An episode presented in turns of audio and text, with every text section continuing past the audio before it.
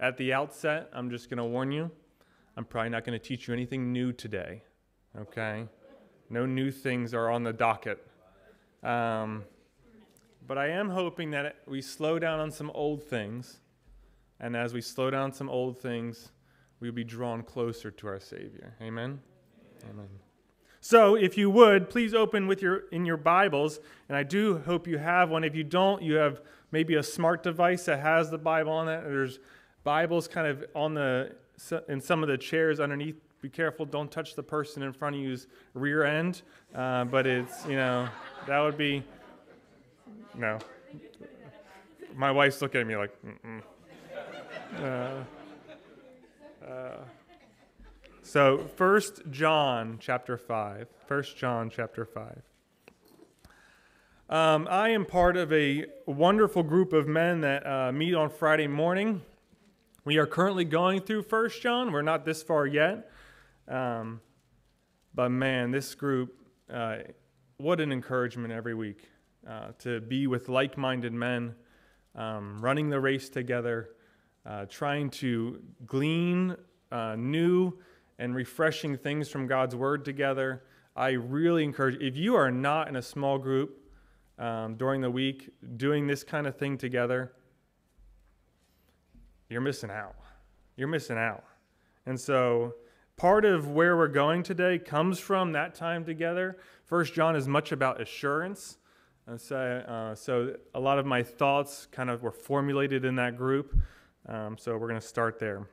So look down at me with me uh, at chapter 5, verse 13. The Apostle John is writing this. It's a little letter uh, to the church. And he gives a purpose statement in verse 13 of why he wrote this.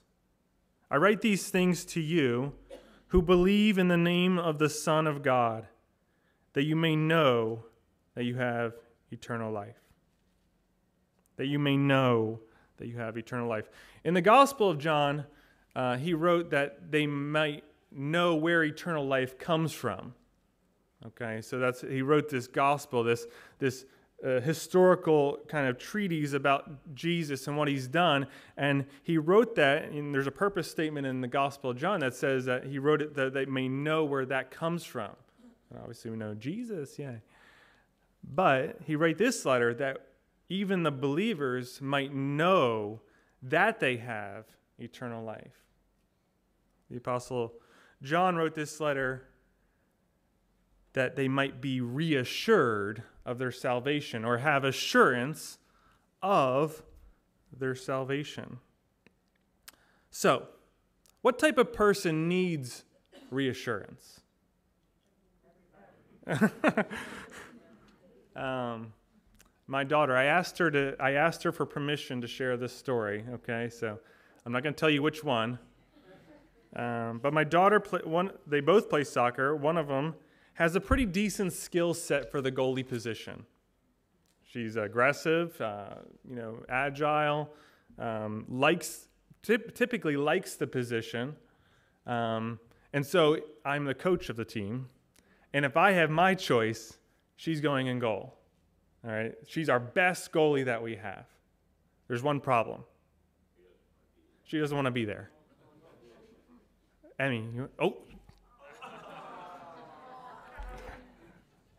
Don't tell her. I told her I wouldn't say the name. We, we, we get ready to start the game. I'd like to put you in goal. What do you think? Uh, second, second quarter. I'll play the second quarter. There's quarters in little kids soccer. Okay, second quarter. I mean, I'd like to put you. Uh, no. Okay, someone else get in there. You know, so this goes on and on. And afterwards, I ask her, "What's going on? What's going on? Why, why don't you want to play goalie?" She's afraid she's going to let a ball go in. The other kids definitely let balls go in. but she's afraid that she's going to let a ball in. She needs to be reassured that this is what the coach desires. This is what the coach desires. And if she doesn't have that assurance, that peace, that, that reassurance, she might never be able to play the, the position with any kind of aggressiveness or peace. She's going to play scared, right? It's her her her anxiousness about the position is going to cause her to outward results. It's going to change the way she plays without any peace when she doesn't have peace about it. The person who needs assurance lacks a quiet and peaceful heart. There's anxiousness within. And with lives full of uncertainties, amen? What could be a more important topic these days for us? So here's a small, a real quick small aside, then we're going to pray and then we're going to jump in. I imagine, as I even mentioned anxiousness, I imagine for many of you in this room, maybe one or two of you in each row, the word anxiety is kind of glowing bright right now. All right? The word anxiety is electric right now. Many of you maybe have been given a diagnosis of being having some kind of general anxiety or social anxiety or whatever anxiety. And if we describe peace as sitting down on the inside, that's what one of my friends said. That's a good definition, right? Peace is sitting down on the inside. Then anxiety is like a hamster running in a wheel. I have a, a little demonstration. Watch this. Ready? Uh, oh!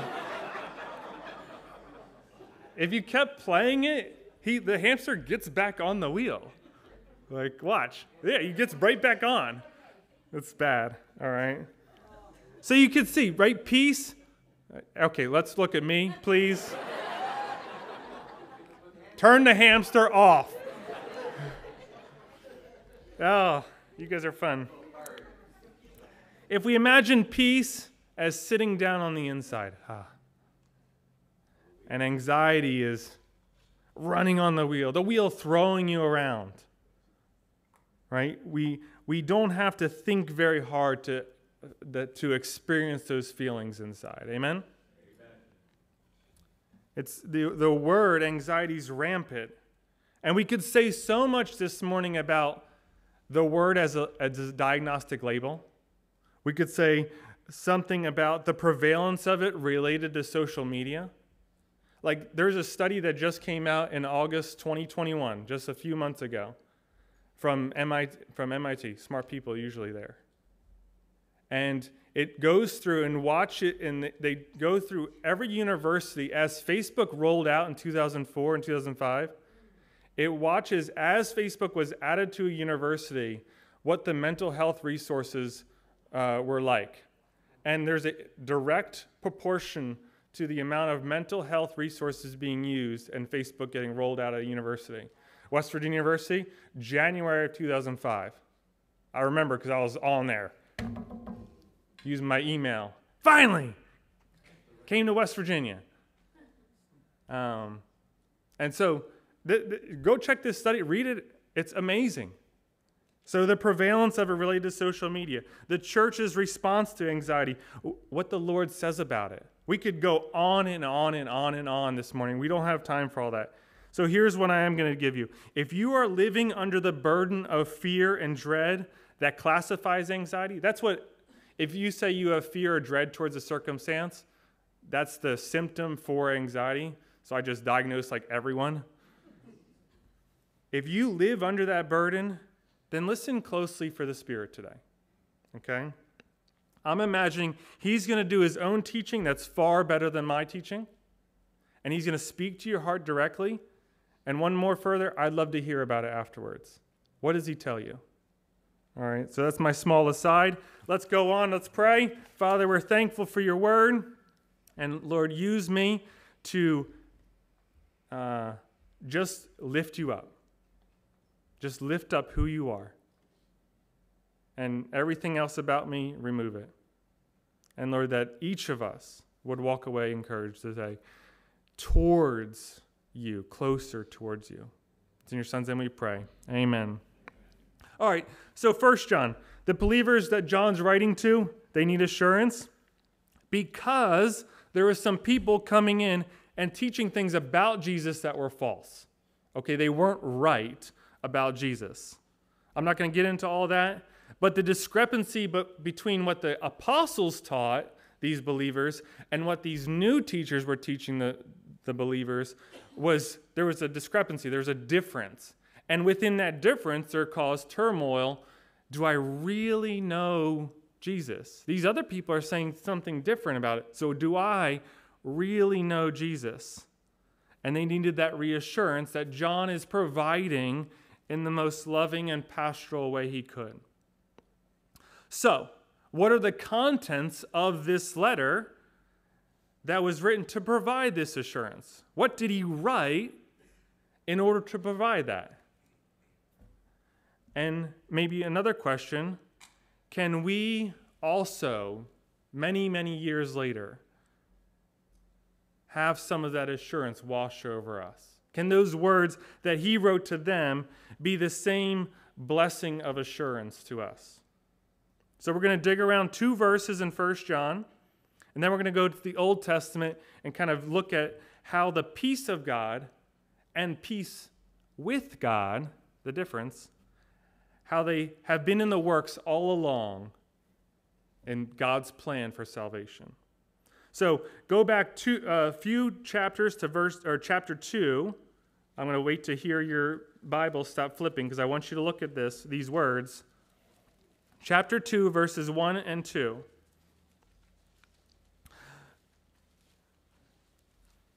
First John chapter 2 verses 1 and 2 it says my little children I'm writing these things so that you may not sin. But if anyone does sin, we we have an advocate with the Father, Jesus Christ the righteous. He is the propitiation for our sins, and not for ours only, but also for the sins of the whole world. There's so, right? We could, we could do a couple days here with all that's here.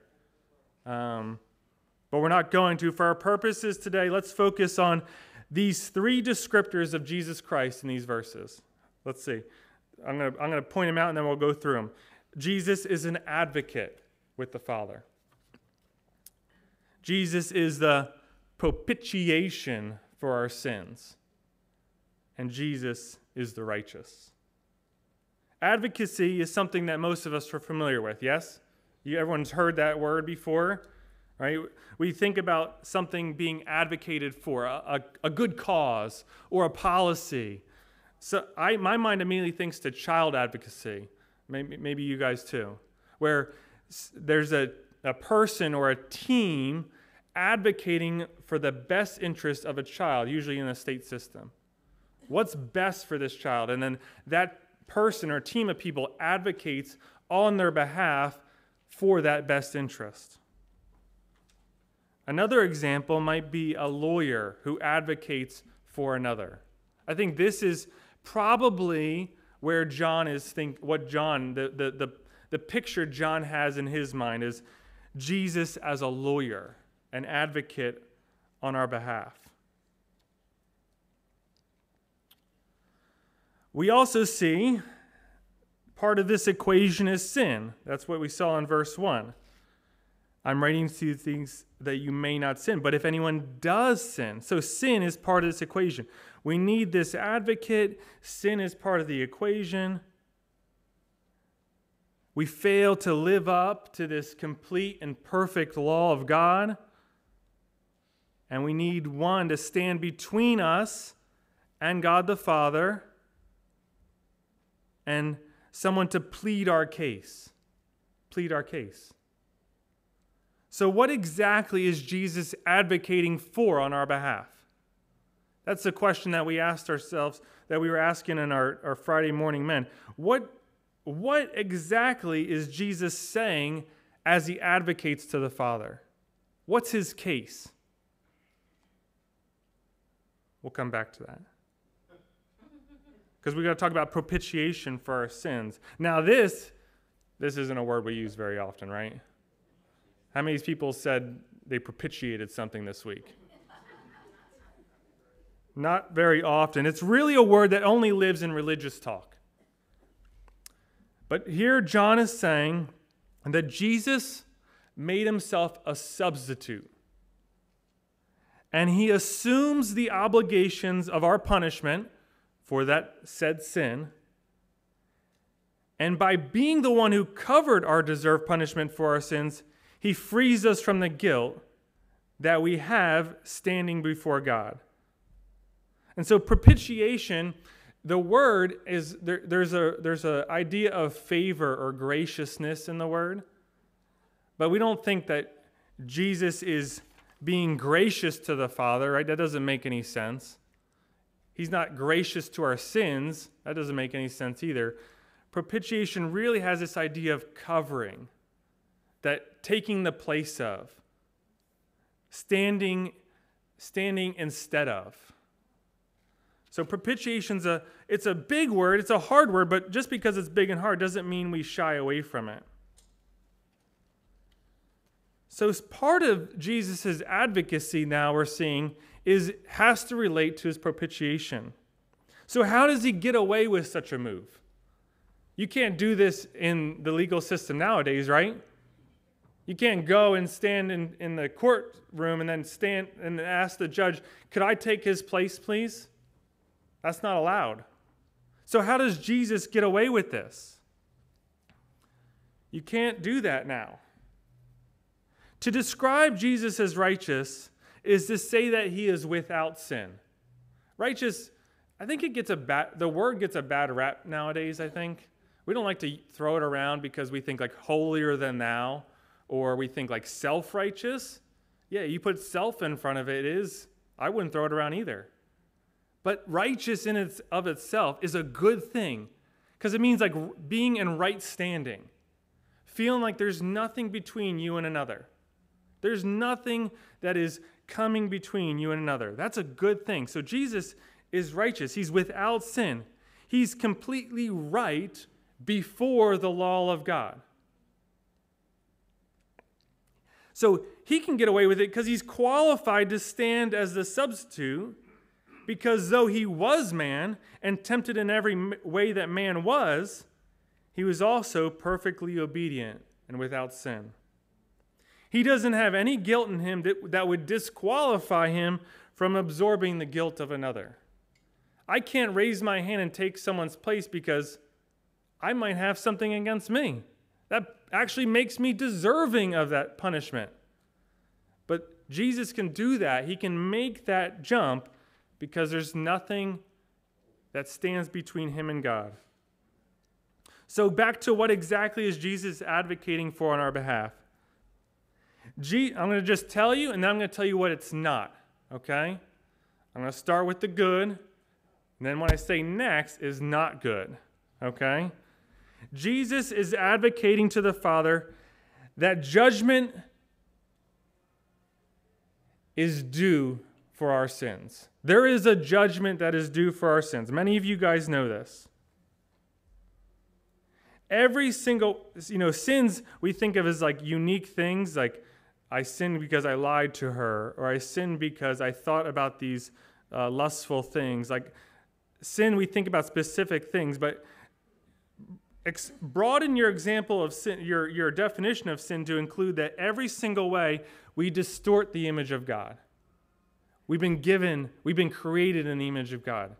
Now, every single way we go through our lives, distorting that image of God, changing what He looks like, is sin.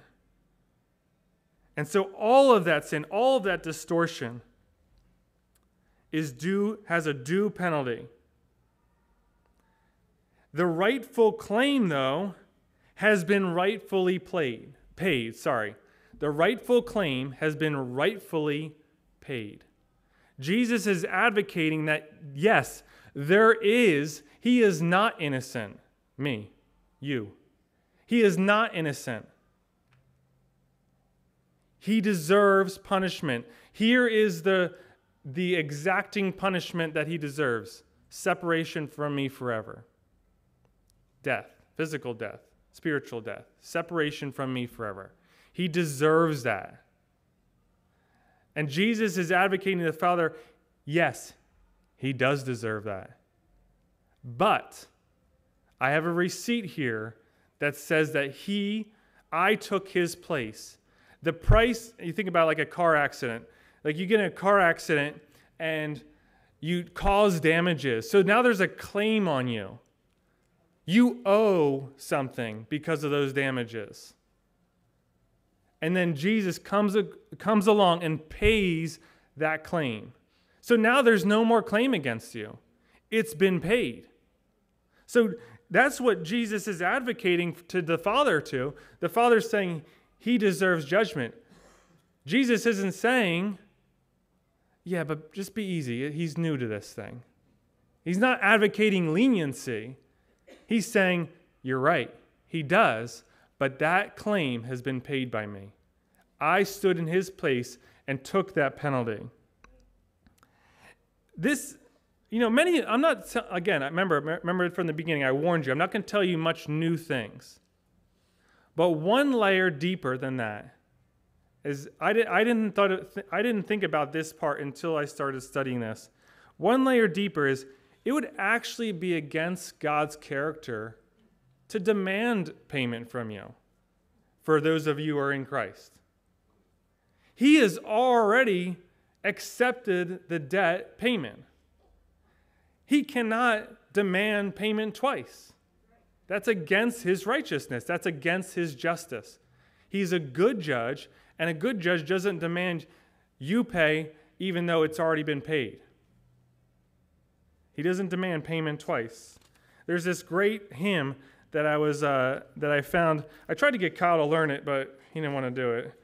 Just kidding he was willing, but it's it's really old. A lot of old language. Uh, but in it, it's called. It's. I'm gonna. I'm gonna tell you. You guys have to look it up on your own. From whence this fear and unbelief? From whence this fear and unbelief? Really old hymn. And in it has this line. The whole the whole hymn is really about this concept of God cannot. Uh, it's a, I'll just tell you.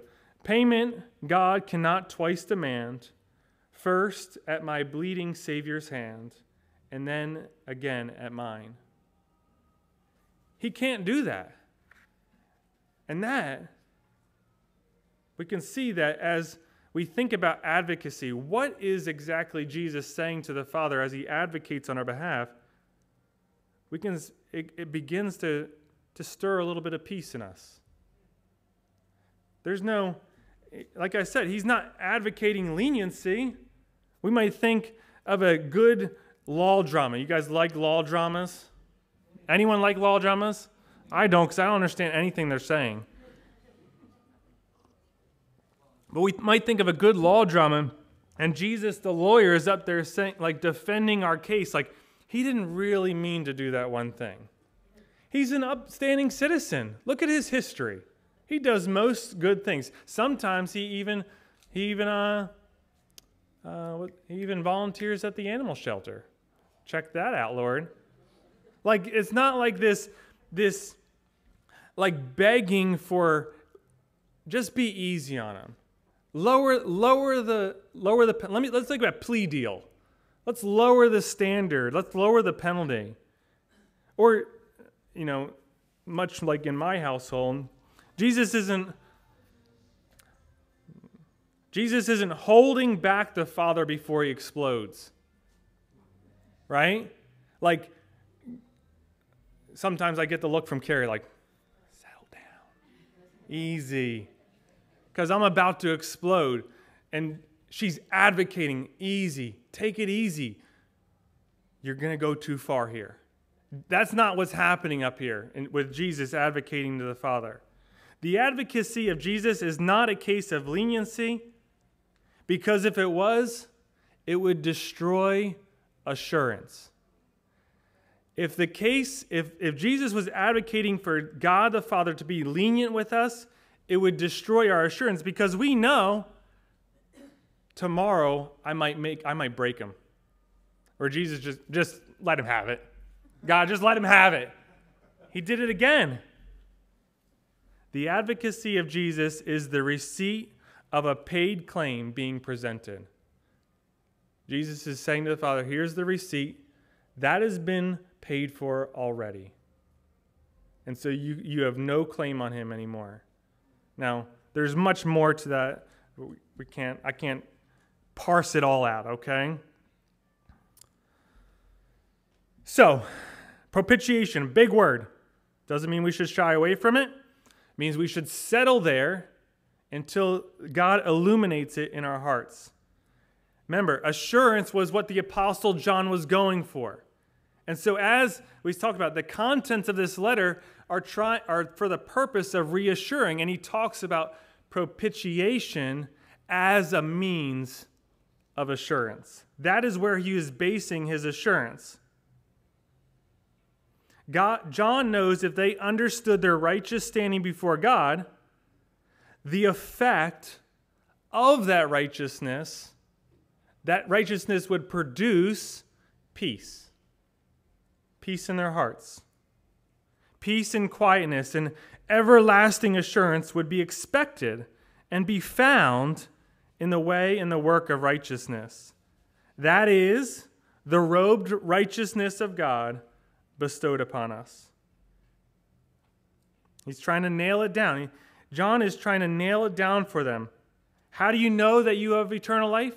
How can you be assured? How can you have peace that you are right with God? You can know that because of the propitiations of your sins by Jesus, who bought you peace with God. Jesus bought each of us peace with God. You have a position before God. You stand before Him at peace with Him, for those of you that are brothers and sisters of the Lord. Your position is no longer enmity with God, being an enemy of God. That's not your position anymore. Because of what Jesus did, for those of you who accepted his salvation, you are now a son or daughter and have an inheritance in God. Enemy, son or daughter. Your position has changed.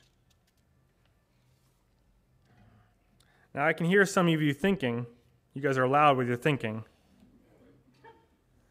I have that type of peace with God. I know that's my position with God. I know these things that you're saying. I don't deserve it. I know that. I embrace it though. Why don't I pe- feel the peace of God though? See, peace with God and peace, the peace of God, different things. They're related, but they're different.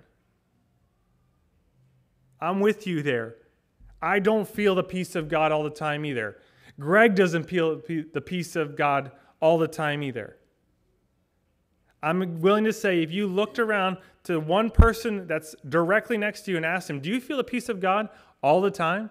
They would say, They would say, They would say, No. I was waiting until all of you said it.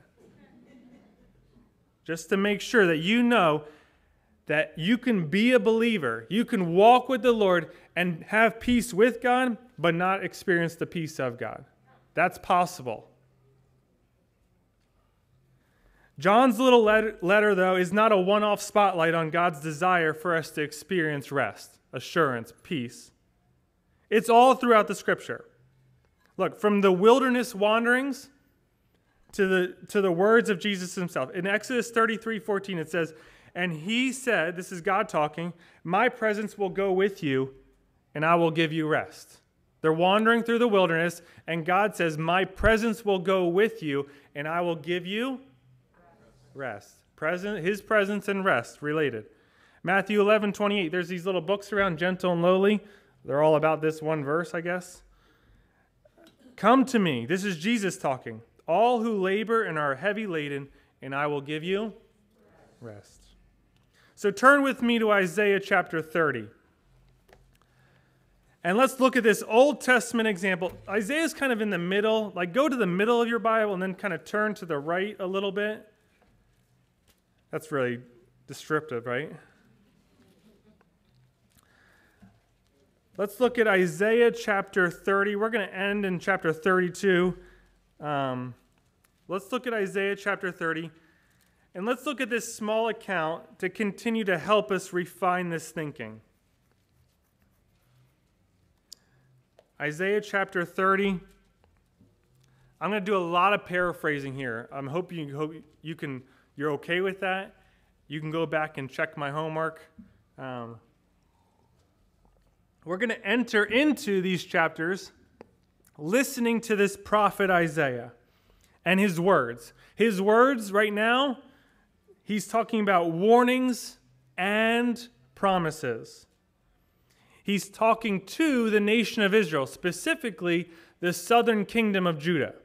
Okay? The kingdom's been divided at this point, and he's specifically talking to Judah. Even more specifically, three different kings Jotham, Ahaz, and Hezekiah. So, I'm going to set the scene for you. Isaiah's talking to these kings. The Assyrian Empire. You guys have heard this term, Assyrian Empire? All right? It preceded the Babylonian Empire. The Assyrian Empire is pressing down on the nation of Israel. John, you can take that off. It's going to be confusing for them because um, I'm already confused. The Lord, this, the Assyrian Empire is pressing down, it's spreading, and it's pressing down on the nation of Israel. All right? That's what's going on here. The Lord has already called the nation of Israel to be a light to the nations. The way that they would be a light is by trusting the Lord for their security and prosperity. That's how they would be a light to the nation around to the nations around them. That as they did that, the nations would see there's something different about this people. And that people, the nations would come to know the God that created them through that witness. They've been called to that already. But the kings of Judah would instead, with that Assyrian Empire pressing down, form alliances with neighboring nations. Can we guess one of those nations? Egypt. They would go to Egypt and send gifts and and envoys and beg for their help to feel secure. You come, you come protect us, Egypt. So Isaiah's ministry, Isaiah the prophet, his ministry is to warn them of this, not good, and much more. And the Holy Spirit's also using Isaiah to kind of give some promises of how the Lord's going to continue to be faithful to his promises both in the near future, like what's going on currently in, in that time, and he's going to step out and, and, look to the far future about how the Lord's going to do this. So look in, look in chapter 30, verse 15. Look down. For thus says the Lord God, the Holy One of Israel In returning and rest you shall be saved, in quietness and in trust shall be your strength. But you were unwilling. So, we can clearly see that God is, through Isaiah, telling them that you could have had strength to overcome this people. You could have had strength, and that strength would have been housed in returning to me, resting in me, and having a quietness and trust in me. But you were unwilling. And I think right at the, off the bat, we can be like, man, that nation of Israel, they stink at this thing. Have they ever gotten it right? But are we terribly surprised at this unbelief? Are we not sympathetic to the situation at all? Are we too hardened to see what it might be like to have the Assyrian Empire bearing down on your nation? You've heard stories of the way they siege cities. It's violent, it's not pretty. You don't have a police force, a national guard to protect you. You don't have global communication that the other nations might come to your rescue just because it's not right what's happening. None of that. If you live on the outskirts of town, there's no one to protect you except you. So, do we really move that quickly to, man, they never get it right? Man, they never trust the Lord. I think if family, friends, loved ones were on the war path of a violent nation looking to overtake us, our our faith might get a little fidgety. Would we just rest in the Lord? He'll get us. Like, we give up our trust in the Lord for much less than that. Wouldn't you agree? Last week, was there anything that shook your faith in the Lord? There was for me. Right? So let's let's right from the outset not get on like the they never get it right train. Let's see what the Lord says here. Our lives our lives daily bring us on the oncom- oncoming warpath of enemies. Our enemies aren't the Assyrian Empire, agreed? Is anyone worried about the Assyrian Empire right now? Okay, so we know that, okay, God is talking about enemies, but we have a different enemy or enemies. What's the goal of these enemies? I think these enemies are battling for fear, discouragement. Uh, Pastor Lloyd was sharing with the men yesterday. Maybe, maybe Satan's favorite tool is discouragement. All right? Tra- trademark Lloyd Pulley. I just stole that. What else? Condemnation. Right? The enemies aren't, you know, it's not the Assyrian Empire bearing down in a, in a physical security s- sense. It's, it's fear, discouragement, condemnation. These things rob peace. They rob peace right away. You have fear, you don't have peace. You have discouragement, you don't have peace. You have condemnation, definitely no peace there. These things rob peace. And just like the nation of Israel, we can try to tame these things, tame our fears, by trying to find security in oppressive places. Think about who the nation was going to for help the people that enslaved them,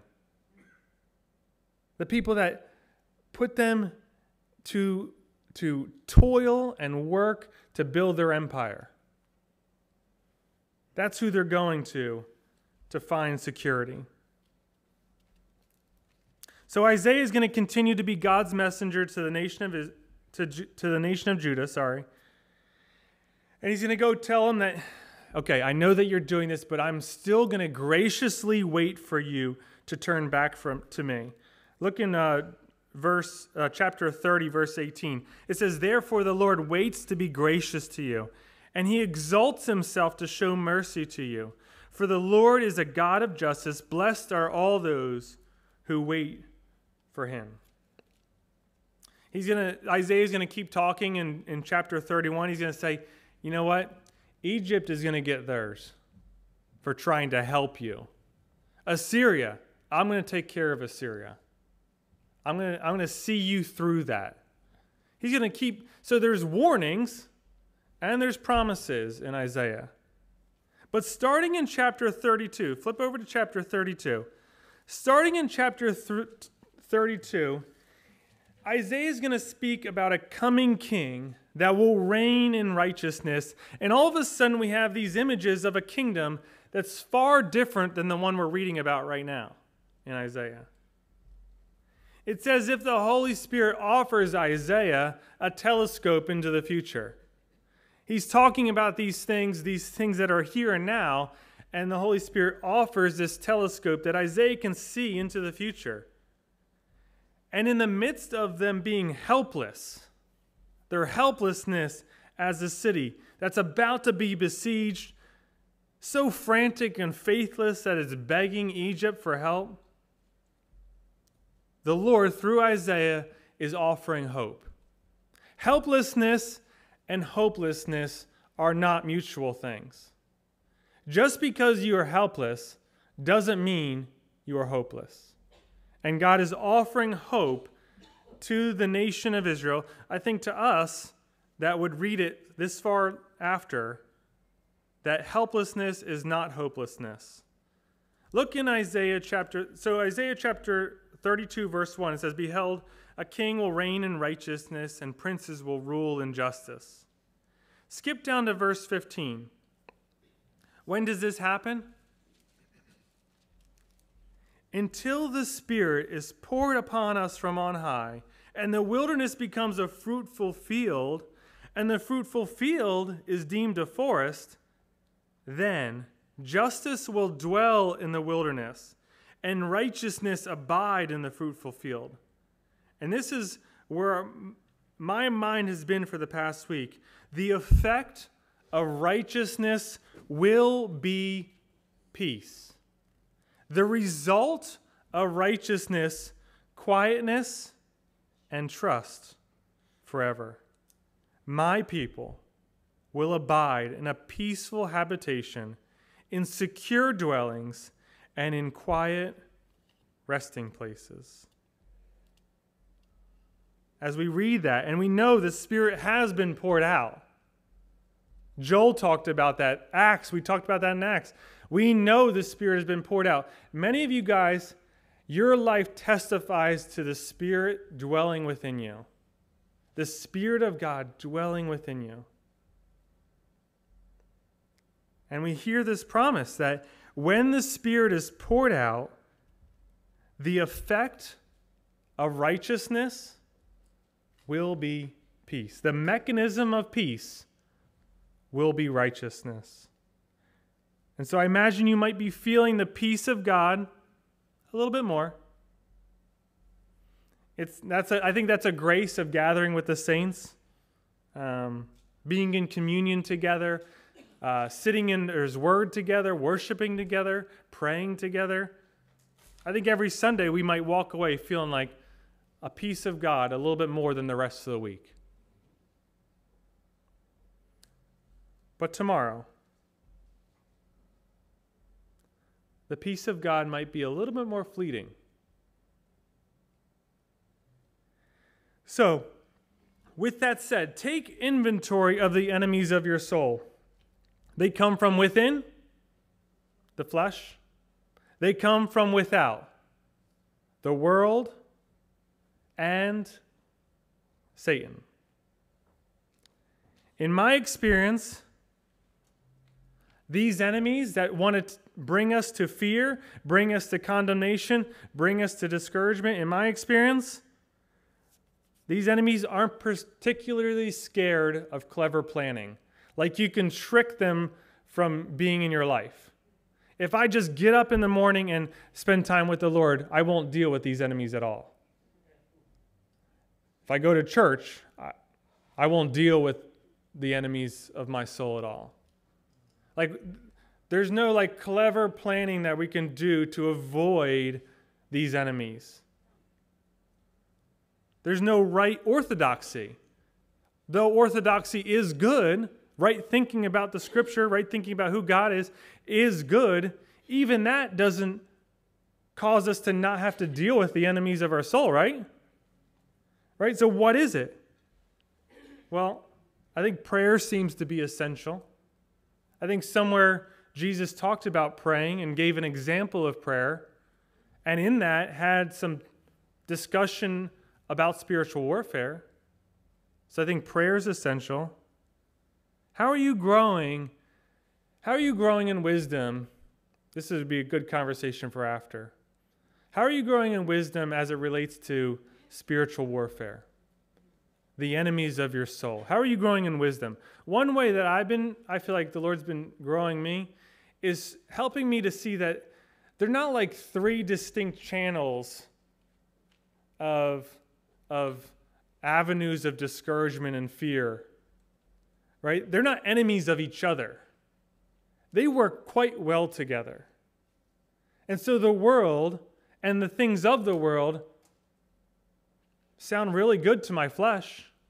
You see, the, the, the enemy can, can tell, whisper a lie to me that my flesh desires and is motivated towards. They don't, they're not like you just have to have three shields up against these three things. They work together. And that's helped me to see how I'm being brought into fear, brought into discouragement. So, the peace of God, it might be a little fleeting for you tomorrow. My encouragement to you consider the enemies of your soul and how the Lord wants to grow you in understanding how to fight those enemies. But today, the rest of today, tomorrow, the day after, for you sitting here that has a relationship with the Lord that's based on the blood of Jesus Christ, for you, brother or sister in Christ, so that's not everyone in this room, but for you, the peace that you have with God will not be fleeting. Hear that. You, the peace of God might be fleeting tomorrow. But today, tomorrow, the rest of your life, the peace that you have with God will not be fleeting. You can't make it be fleeting. No enemy can make it be fleeting. It is done. It is housed in the righteousness that you have because of the righteousness of Jesus Christ. That's where it's housed in. So nothing can touch that.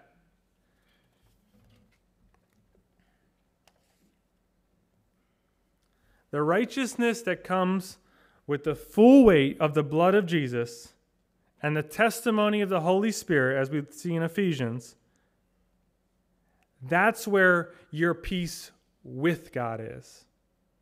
So nothing, nothing, one more time, nothing can take away your peace with God. Let's turn to Psalm 112 as we finish.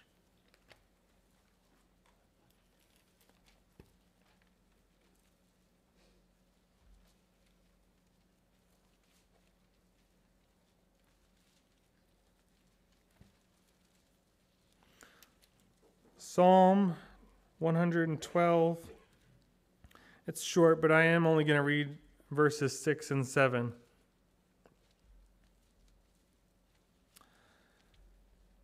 I'm going to kind of read my own version here. Um, for the righteous, so this is this psalm, this, these words are specifically for the righteous. Let's remember our definition of righteous. Those, I'm going to I'm to tell it, so li- don't look up there. Listen to my words. Those who know their imperfections do you guys know your imperfections? Those who trust Jesus instead of their own righteousness, and so share in his righteousness and want to follow him.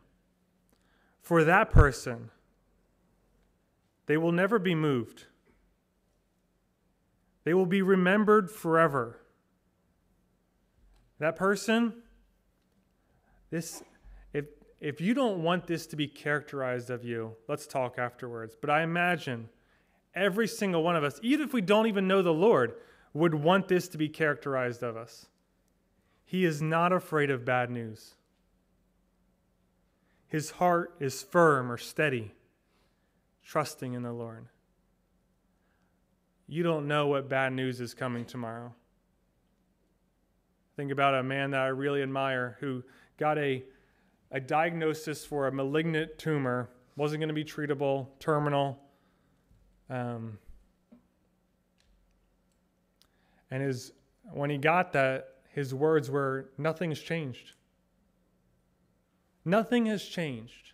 Now, everything has changed, right? There's experimental treatments to be thought about. There's a, a, a, funeral to be planned. There's a grave to be plotted like everything's changed. There's pe- people that need comfort, but in his mind, nothing has changed. No bad news could move the one that sits in righteousness. Back to verse 30, chapter 32, verse 17. The effect of righteousness is peace, a steady heart, trusting in the Lord. I think when we sit kind of in the all of propitiation, that big word, when we sit in the all of that and let it kind of wash over us, we're reminded about the peace that we have with God. But I think it leads to a peace of God in our lives. So I'm going to invite the worship team to come back up.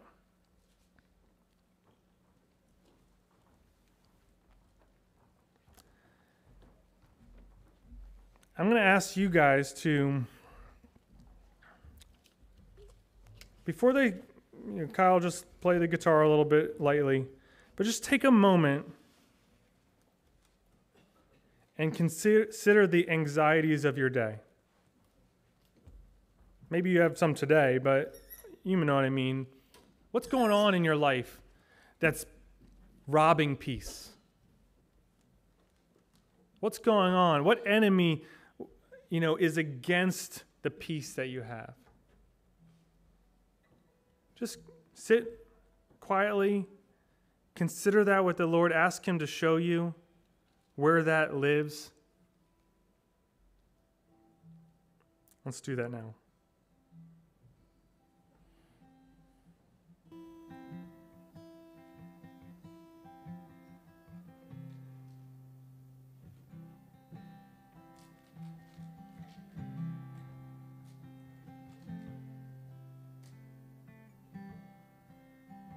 Lord, you seem to give two great promises to those of us, those of your children that are anxious, that lack peace.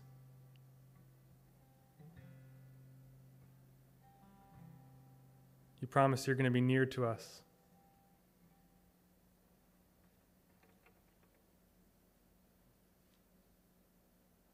That just knowing that you're near would be comfort.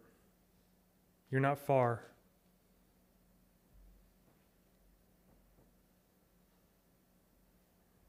You give a, a promise that you'll give us everything we need for today. That tomorrow it's going to have its troubles, and the day after, and the day after. but you give your children everything that they need for today. So, Lord, write these promises on our heart. Let us hear these promises from your Spirit as we move through our week this week. You're so good to us. In your Son's name we pray. Amen.